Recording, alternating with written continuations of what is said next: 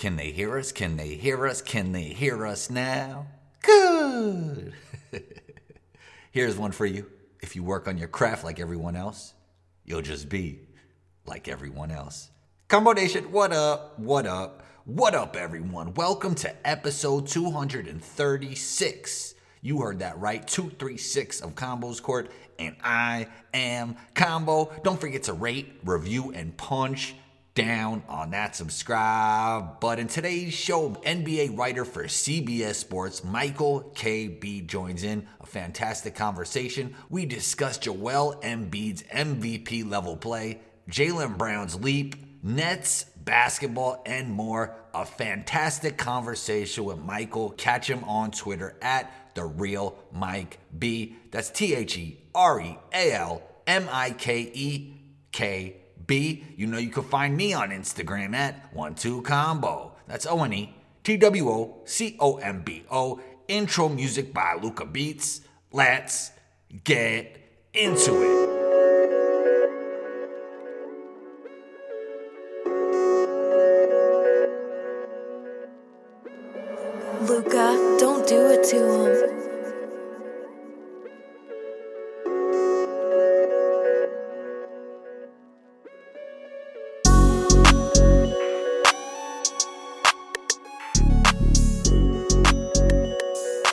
Michael KB, NBA writer for CBS Sports. Welcome to Combos Court. How you feeling today? I'm feeling pretty good, man. Thanks for having me on. I appreciate it. Oh, anytime, anytime. Uh, you know, every time I watch the Nets play, I always think of the Sixers for this reason and this reason alone. Their roster construction is going to change at some point, right? The Nets, but I mean, no matter what, Joel's going to be a crazy mismatch. They are going to meet in the playoffs, and that just keeps coming to my mind over and over and over again as I watch this Brooklyn Nets team play. What do you make of all of that? Yeah, I agree. And that was actually one of my first thoughts when they, you know, when the, Harden trade went through and they shipped Jarrett Allen out of town, that they had, you know, such a lack of, uh, you know, big guys at this point. You're basically relying on DeAndre Jordan. They've been playing Jeff Green at the center. They've been playing Durant at the center. And, you know, against a lot of these other teams in the league that don't necessarily have a dominant big guy, you know, they can get away with that strictly just based off, you know, how much those three guys can score. But when you're talking about going against the team like the Sixers, you know, Joel's been giving everyone problems this season. They just don't have, you know, a matchup for him. You know, he's he's dominated DeAndre Jordan in the past. Physically, Durant and, and Green just don't have, you know, don't have the size to to keep up for him. So, you know, like you said, I, I do expect Brooklyn to make some changes between now and the trade deadline to bolster that front court. But you know, as it stands now, that is one advantage that I think the Sixers have that not a lot of other teams have when it comes to Brooklyn. Just that, you know, MB, that sheer size in the middle. Yeah, watching Bam play against them, that's what did it for me. I'm like, imagine Joel. Right. I mean, I mean, Bam's great, but Joel, he's playing Another at- level. Yeah, he's playing at an MVP level. Like my thing is always that no matter who wins MVP, LeBron is actually the best player in the league. But That's would fair. you make it? Would you make a case for Joel MVP as of right now? Oh, absolutely. And I think the Sixers are making the case for him by losing every time he's he's sitting out. They're uh 0-4 without him this season, losing to they lost to the Pistons the other night. They lost to the Grizzlies uh, you know, a couple weeks ago without him. And they just look like a, a different team. You know, I think Doc has been trying to kind of plug Dwight Howard into, you know, that starting spot when Joel's out and play a similar style of ball. And it just hasn't been working out. Obviously, Dwight is, you know, very limited offensively compared to what Joel can do and the looks that he generates, not only for himself, but in terms of how well Joel's been handling double teams this year and looking and creating op- open opportunities for Seth and Danny on the perimeter.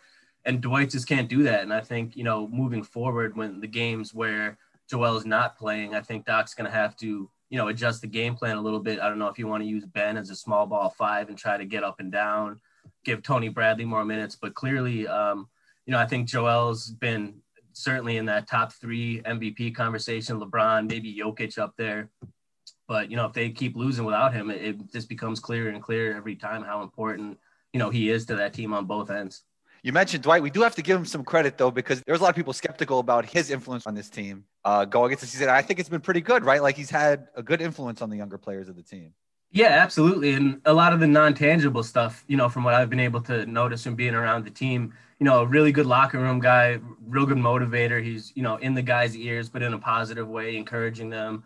He's been working with Ben uh, almost after every home game. Him and Ben are out there shooting together, which is pretty funny when you think as a shooting coach. But, you know, you respect him for being the guy that's in his sixth, 16th, 17th season, and he's you know with Ben out there encouraging him to get those post game shots up, and you know he's been a great backup, I think, for Dwight or for uh, Joel, just in terms of you know encouraging him, hyping him up, and I think it's a little peace of mind for Joel too to know that you know if he get, gets in foul trouble or if he gets a little tired and he comes out for a spell, that you know the team's not necessarily just all of a sudden going to bottom out like they have in the past. Dwight's been productive enough when he's been out there. You know, he's been really uh, effective on the offensive boards and finishing around the rim, which is you know what he does at this point. And it's I think it's nice for Joel to know that you know there's another guy that's obviously clearly not as good as he is, but a guy that he can kind of trust and that has the veteran experience coming in behind him.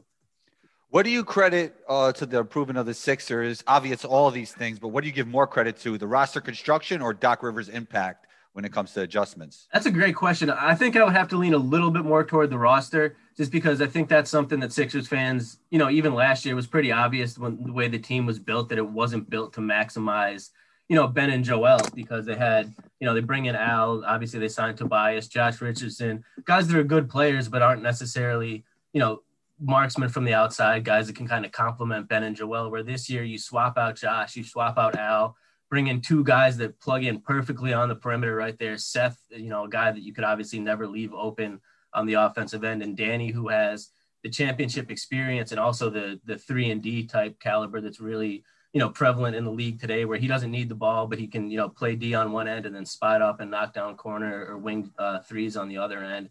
So I think just opening that roster up to give Joel more space to work with, to give Ben more, um, you know, reliable targets when he's going downhill in transition with guys to kick out to. I think that's been huge. And then, you know, obviously Doc has has made some small, like subtle adjustments on the offensive end. He's, you know, getting Joel the ball in the post early in possessions. That's been an emphasis before the defense can get set or send a double. And then he's helped, you know, they have plays now where Joel is getting doubled. They have looks, you know, usually a cutter and then a, a, wing guy that slides over for the outlet pass that just gives him a couple quick reads out of the post anytime the double comes. And I think that's something that I don't know if Brett Brown didn't necessarily do it last year, but it's just a lot more obvious on you know with Doc this year the the structure that they have offensively, and I think that's helped for sure. So it's fair to say it's been a Daryl Morey influence. I mean, it doesn't take a genius to know that they needed shooting around them. They also need shot creation, which some would say they're still lacking in. I think Tyrese Maxey gives some help to that. Um, give me your thoughts on Daryl Morey's influence, but not only that, do you think Tyrese Maxey could step in in the playoffs and you know lead a role where he could add some shot creation to this team? I do, at least ultimately, and I think that's the reason he's been getting some, you know, so many minutes early on this season is because they know that there is you know, a hole there where they could use another perimeter creator with, you know, a guy that's capable with the ball in his hands of just, you know, putting it on the floor and getting a bucket.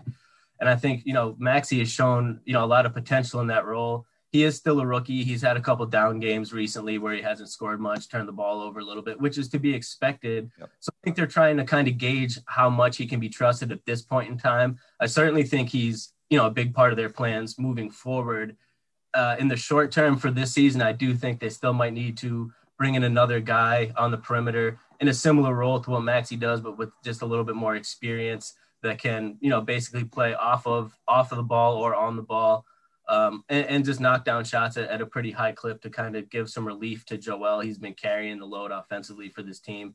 So, you know, and, and Shake Milton fills that to a degree. Yes. Also, he's been playing, um, you know, really well this season, stepping up. He's got a guy that you know, Doc is seems to be almost molding like he has with six men in the past, Lou Will, um, Jamal Crawford, like guys that can just come in off the bench. You give him the ball on the wing, give him an ISO or a high screen, and he can, you know, break a guy down off the dribble, get into the paint, pull up, knock down threes. So between Milton and Maxey, I think those two provide a dynamic that the Sixers, you know, really didn't have in the past couple seasons. But with that being said, there is still a chance to me that I think Morey will be interested in you know, going out uh, between now and the trade deadline and bringing in, you know, another guy that that's reliable uh, on the perimeter that has kind of a track record of just being able to get buckets, uh, you know, in clutch time. From what I'm seeing, Seth is shooting at a really high clip, right? Yeah, I think he last time I checked, he was leading the league in uh, three point percentage, uh, 50, 54, 55, something astronomical. I remember when he was in the, you know, in the G League, people were wondering if he even have a career here. And Now look what he's doing. If if that's sustainable in the playoffs, I mean, they could really be a legit title contender if everything comes together. I think. I think that some people don't, you know. Yeah, I agree. He's he's in a great spot for himself now too because he's not asked to do too much, but there's ample. You know, there's so many looks for him just between the doubles that that Joel draws pretty much every time down, and then Ben getting out in transition like that. There's you know constantly looks for for him and Danny on either wing, and he's you know, doing what Curry's doing, taking advantage. right, right. I wanted to shift to Boston. What have you made of uh, Jaylen Brown's leap so far? Oh man, I, I, love Jaylen Brown. You know, it's he's he's taken a huge step forward. He's a guy to me that you know, ever since he's been in the league, I thought he was good. I thought he was you know a three and D type guy that was you know a definite starter in the NBA. But this year specifically, and with Tatum down for the past couple weeks, he's shown that he could be uh, you know a top offensive option for a team in terms of you know they can he can do everything offensively. He can shoot uh, put the ball on the floor. He got the mid range. He can get to the rim. You know, he's a, a yeah. scorer. And you add in the defensive play and the athleticism and the rebounding. I mean, he's a guy that's, you know, I think he hasn't been there yet. He hasn't made an all star team or an all NBA team, but I think he's trending, you know, in that direction. And obviously with him and Tatum, uh, you know, on the perimeter there, as long as they have those two guys, Boston is going to be, you know, in the conversation in the East for sure. I always thought that Jaylen didn't get enough credit and Tatum got a little too much credit, but that's just me, man. Nah, I agree. I think that's fair. But uh, at the same time, this year is the first year I think Jaylen's really taken that step forward offensively where he's making people, you know, he showed flashes of it in the past, but it just wasn't necessarily consistent. Like he would drop 31 game, maybe come back and have like 14. And this year it's 26, 29, 35, 30, you know, every night he's out there putting up numbers. And I think that's, you know, really that the next step that he's taken. All right, I want to shift to Ben Simmons. I'm higher on Ben than a lot of people. Um, how real were these trade rumors? Like, was he really on the trading block? Does that cause some tension going forward for Ben, no matter what he says to the media? Uh, yeah, tell me more. Tell me more. This, these are great, great questions, and it, it's Thank tough you. because I'm, I'm also high on Ben. Uh, yeah. I've always been one of the people that wants to focus on, you know, the multitude of good things he brings to the floor. Hundred percent, hundred percent. To the one thing that you know people like to say that he doesn't do this yet. Uh, and I, I, do think those rumors were real. It's tough because ever since Morey came to Philly, you know, he's told us the media every you know at every chance he's gotten that he's not looking to trade Ben. He's not trying to. And I, I do believe that to an extent. I think obviously the Harden situation presented itself, and at that point, you know, he, he has to do his due due diligence. I think he obviously knows better than most people how good Harden is and how quickly he could you know, elevate the Sixers team. So I do think there was some, you know, where there's smoke, there's fire, as they say. And I really do think that there was conversations there. But at the same time, I don't think it's a situation where the Sixers are, you know, openly shopping Ben in any means. I think that was a specific situation. And the fact that they didn't pull the trigger on it, I think should, at least if I were Ben, I would take more out of that than the fact that, you know, maybe my name did pop up in trade rumors. The fact that they, that he's still in Philly, shows that there's you know a good amount of internal support for him here that there's you know a lot of people in the organization that think he's a, a key piece which he is. So you know moving forward i think that the way it is in philly you know i'm, I'm here i hear what the fans are saying. He's under the microscope now and that's probably not going to stop. But in terms of the way the, the team and the front office views him I, I think he's a key piece and a guy that they're you know not not eager to try to get rid of like some people would have you think. It's not like Morey's on the phone calling every team like, "Hey, what could I get for Ben Simmons?" I think you know if if the situation presents itself and there's a home run deal where you know Harden is available or maybe Bradley Beal becomes available, maybe they'll consider it. But in general, I think they're happy where he's at, and I think you know Doc Rivers especially has been in his corner uh, big time all season. He's been very supportive of Ben, he, he, especially what he does on defense. So I think he's, you know, he's valued within this organization appropriately so. And I think they're going to continue moving forward with him as, you know, a, the, a key cog to, to what they're trying to do. Yeah. Uh, you know what they say, defense wins championships. And when your two best players are, I mean, that's exactly. arguable. That's arguable, I guess. But when your two best players are Joel and Ben, I mean, that's a great foundation right there. Uh, exactly. You, you mentioned Harden. And uh, man, I'm high on Kyrie. I've always been high on Kyrie. I even say he's the most skilled player in the NBA. Some people would say Steph. Some people would say Durant, but uh, he's to me like a top 15, top 10 player, the most skilled player, I would say. But um, it hasn't been as fun when he's been there, man. Like if you watch those, just those Harden Durant games, super fun, super fun, and it just hasn't been that way. Like I'm watching every single Nets game, you know. Oh yeah, they're must-watch TV now. You know that's yeah. The yes, the yes, Network is the Yes Network is popping right now, Michael. It's oh, for sure, for sure.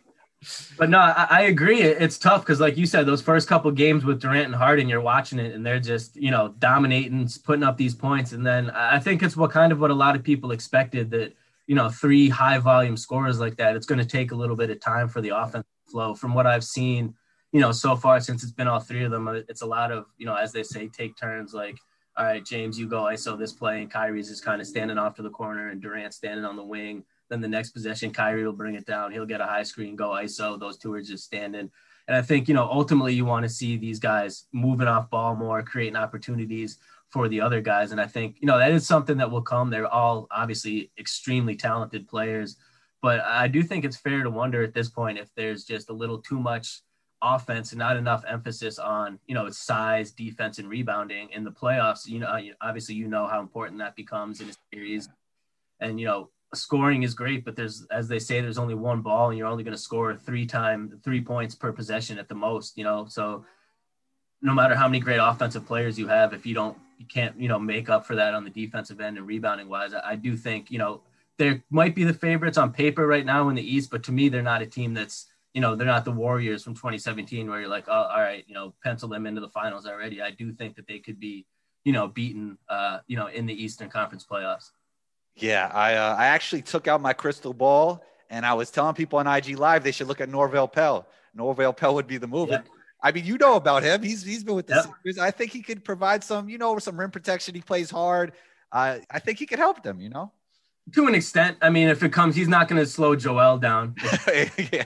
Well, he like know, well at least he knows his game. But no, you're right. He won't just he True. won't slow but I mean, for for them, anything they could get, he's he's a serviceable big. You know, he's athletic. He can finish around the rim. He can provide some rim protection. So you know, it's it's an improvement for them. But still, I think they'll need to, you know, further solidify that front court a little bit if they really want to have, you know, give themselves the best chance. I'll say in, in the postseason, whether that's you know, if they're able to somehow get an Andre Drummond or even a JaVale McGee, one of those big guys that Cleveland now has a, a plethora of, something like that, just to you know, just solidify that center spot a little bit more where you can put DeAndre on the bench and he's your second big, I think you would feel a lot better about yourself as a team in, in that situation.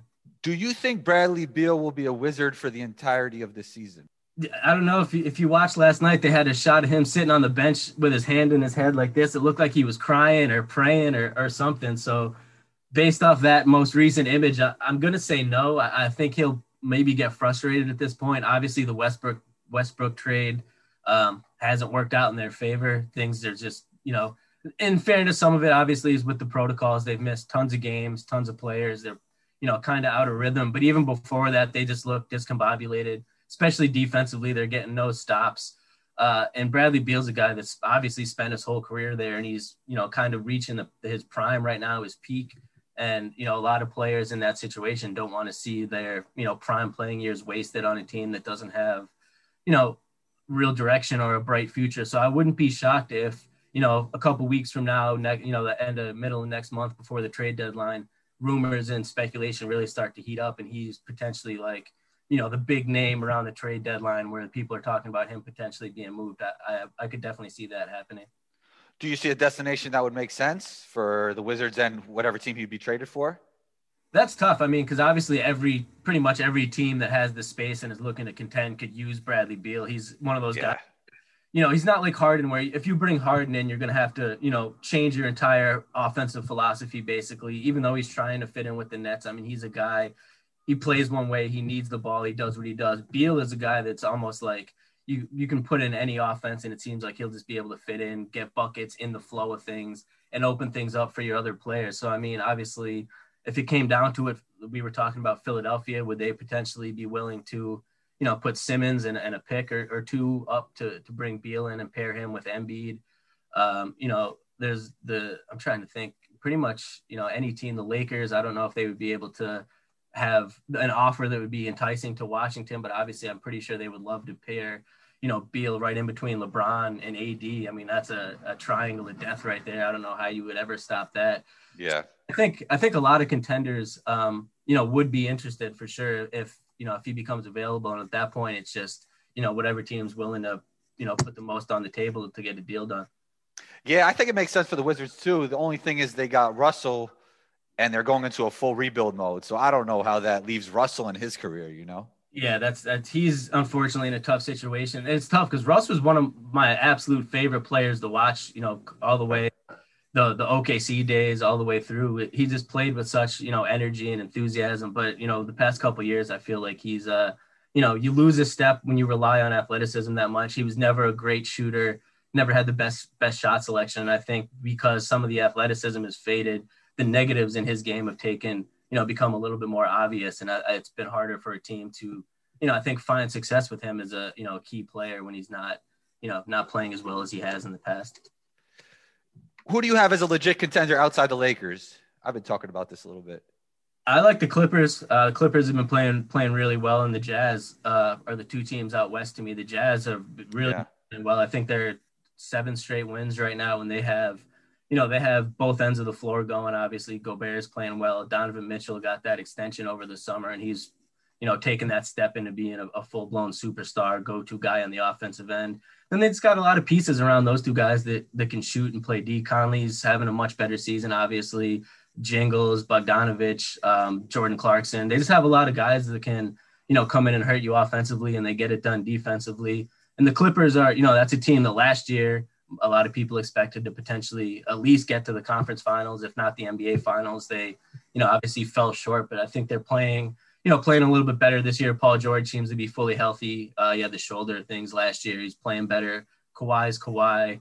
Uh, the Ibaka pickup has been nice for them. Um, you know, so those two teams for me. And in the East, there's that it's you know the group of I think about four teams: the the Nets, the Bucks, uh, the Sixers and the Celtics to me have kind of separated themselves as the you know the top four teams. The Heat, it's you know they've been hurt. Butler's been out. They had the COVID protocols, so it's kind of hard to tell where they're at. Uh, same with the Pacers have had a lot of injuries. Uh, the trade for Oladipo, so it's kind of also tough to tell. But for me, you know the the Nets are probably the favorite, but like I said, I think they could be beat. And then you know Bucks, Sixers, and Celtics are all right there in the top four, competing for you know those those top spots. I think the Sixers would be right underneath the Nets. I think I would have them above Milwaukee. Yeah. Yeah, that's that's fair. Yeah. Yeah. Michael, what do you have back there? What kind of kicks before we get out of here? Talk to me, man. You got some sneakers. Oh, man. Yeah, this is I got this whole Okay. All right. Mostly Jordans, got some some Nikes, couple Yeezys. It looks like a lot, but that's a collection of probably, you know, 15 like a lot of these are you know 2005 2006 so it's, it's something i've been doing basically since high school i used to play uh, basketball in high school. Okay, the sixes are coming out, right? The sixes are coming out soon. Yep, those, yep, the red ones. Yeah, those ten out of ten, right? Ten out of ten. yeah, it's so hard to get shoes now, though, man, because everyone just buys them up. Even if they don't want them, they just buy them to resell them to other people. What's the What's the hack for the sneaker app? You got to talk to us. How do we, you know? Dude, I don't, it's I'm telling you, most of the, they're not new. Like I haven't been having a lot of success recently. Like every time ah. on the sneakers, I'm getting the you know the L. So I don't know. It's tough these days, man. I feel like it's the game's gotten taken over by, you know, I guess hype beast for lack of a better word. Like, you know, 10 years ago, if you liked a shoe, you could, you'd have to do work, but you could find it and you could get it. Now it's just like, unless you want to pay more than the retail price, which I don't ever try to do, it, it's tough sledding out there, man. Michael, great stuff. You're always welcome back on the show. Please let the listeners know where they can find you on social media and everywhere else. Uh, you can find me on Twitter at the real Mike KB. Uh, I got a link on there to my CBS uh, profile where all my articles and everything are at. And um, yeah, man, I appreciate you having me on. This was a lot of fun. I enjoyed talking talking hoops with you. You're always welcome back on the show. Let's do it again soon, Michael. For sure, man. Thank you to everyone who listens to Combos Court across the globe, and shouts to Michael KB for joining in. That's Michael Kaskey-Blomain. You can find him on Twitter at the real Mike KB. I want to keep this one short. Leave a review. Please leave a review. It would help the show tremendously. I would appreciate it. Also, subscribe on Apple Podcasts or wherever you listen to Combos Court. Be on the lookout for episode 237 Combo out.